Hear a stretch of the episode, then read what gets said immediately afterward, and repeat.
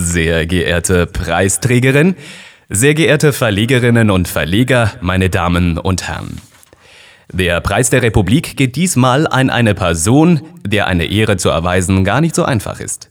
Noch nicht einmal für die Republik. Das hat nichts damit zu tun, dass die Preisträgerin erst 15 Jahre alt ist und vor einer Woche nur dem inneren Kreis der Klimaaktivisten bekannt war. Nein, es liegt daran, dass sie, Greta Thunberg, schwedische Gymnasiastin aus Stockholm, in den letzten Tagen, seit ihre kurze, aber fulminante Rede am Klimagipfel von Katowice viral gegangen ist, mit so viel Aufmerksamkeit und Anerkennung bedacht worden sind, dass wir gar nicht wissen, was wir dem hinzufügen könnten. Außer natürlich einem beherzten Gut so.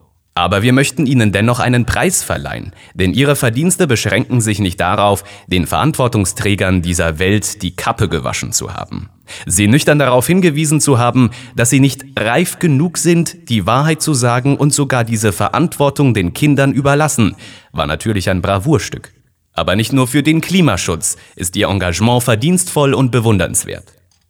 Dass sie nun plötzlich über Nacht zu einem globalen Medienphänomen geworden sind, hat auch große Sekundäreffekte. Letztere haben mehr mit geistigen als mit realen Flurschäden zu tun. Doch auch hier liegt bekanntlich so einiges im Argen. Es zirkuliert einfach zu viel toxischer Müll in unseren öffentlichen Debatten. Nun erweist es sich, dass ausgerechnet Sie für die Verursacher belastender Diskursemissionen eine fürchterliche Provokation sind. Liegt es an ihrem Alter, ihrem Geschlecht oder ihrem Asperger-Syndrom, das der Art, wie sie auftreten, eine kühle, dezidierte Nüchternheit verleiht, die besagte Emittenten so gerne selber an den Tag legen würden, was ihnen aber nicht gelingen will, weil sie ständig schäumen wie ein chinesischer Fluss in der Tagebauzone? Wir wissen es nicht. Fest steht aber, dass sie sehr heftige Reaktionen provozieren. Auch das ist äußerst verdienstvoll dass sich an ihrer Person der belastende Unsinn kristallisiert, dass er sich festsetzt und hoffentlich ausgesondert werden kann, ist ein großer Beitrag nicht zur realen, aber zur Diskursökologie. Als Kindersoldatin oder als Terroristin werden sie auf Twitter beschimpft. Dabei fordern sie doch lediglich ein, was die erdrückende Mehrheit der Klimawissenschaftler als richtig betrachtet. Der in seinen Reflexen stets zuverlässige Weltwoche-Redakteur Florian Schwab lässt sich folgendermaßen verlauten, Zitat, ich hoffe, das Mädchen liest nur ab, was ihr irgendein irrer Erwachsener aufgeschrieben hat. Wäre tragisch, wenn sie mit 15 schon so ideologisch verblendet wäre. Zitat Ende. Wer eine aktive Klimapolitik fordert, muss entweder manipuliert oder verblendet sein. Das zeigen zum Beispiel auch die UN-Klimaberichte. Manipuliert oder verblendet. Ist die UNO, welche Thunberg auftreten ließ, nicht ohnehin die internationale Verschwörertruppe, die heimlich mit dem Migrationspakt die Nationalstaaten zerstören will? Und wenn wir schon beim Thema sind, gibt es eigentlich den hundertprozentigen Beweis dafür, dass Greta Thunberg nicht von George Soros finanziert wird.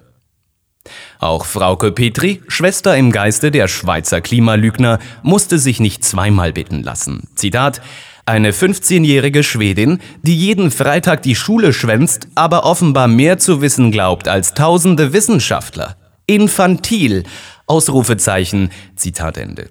Welchen tausenden Wissenschaftlern Sie widersprochen haben, liebe Greta Thunberg, hätten wir wirklich gerne erfahren. Vielleicht wird Frauke Petri die Liste ja noch nachliefern.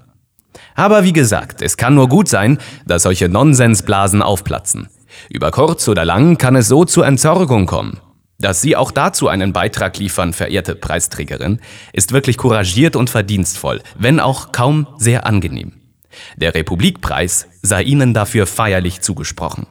Die bange Frage bleibt, werden wir für den Diskursmüll noch schnell genug ein Endlager finden? Werden wir die geistige Flurbereinigung noch rechtzeitig vollziehen, um die nötigen Entscheidungen früh genug treffen zu können? Ihr Kampf dafür, Greta Thunberg, ist unverzichtbar. Wir wünschen Ihnen alles Gute.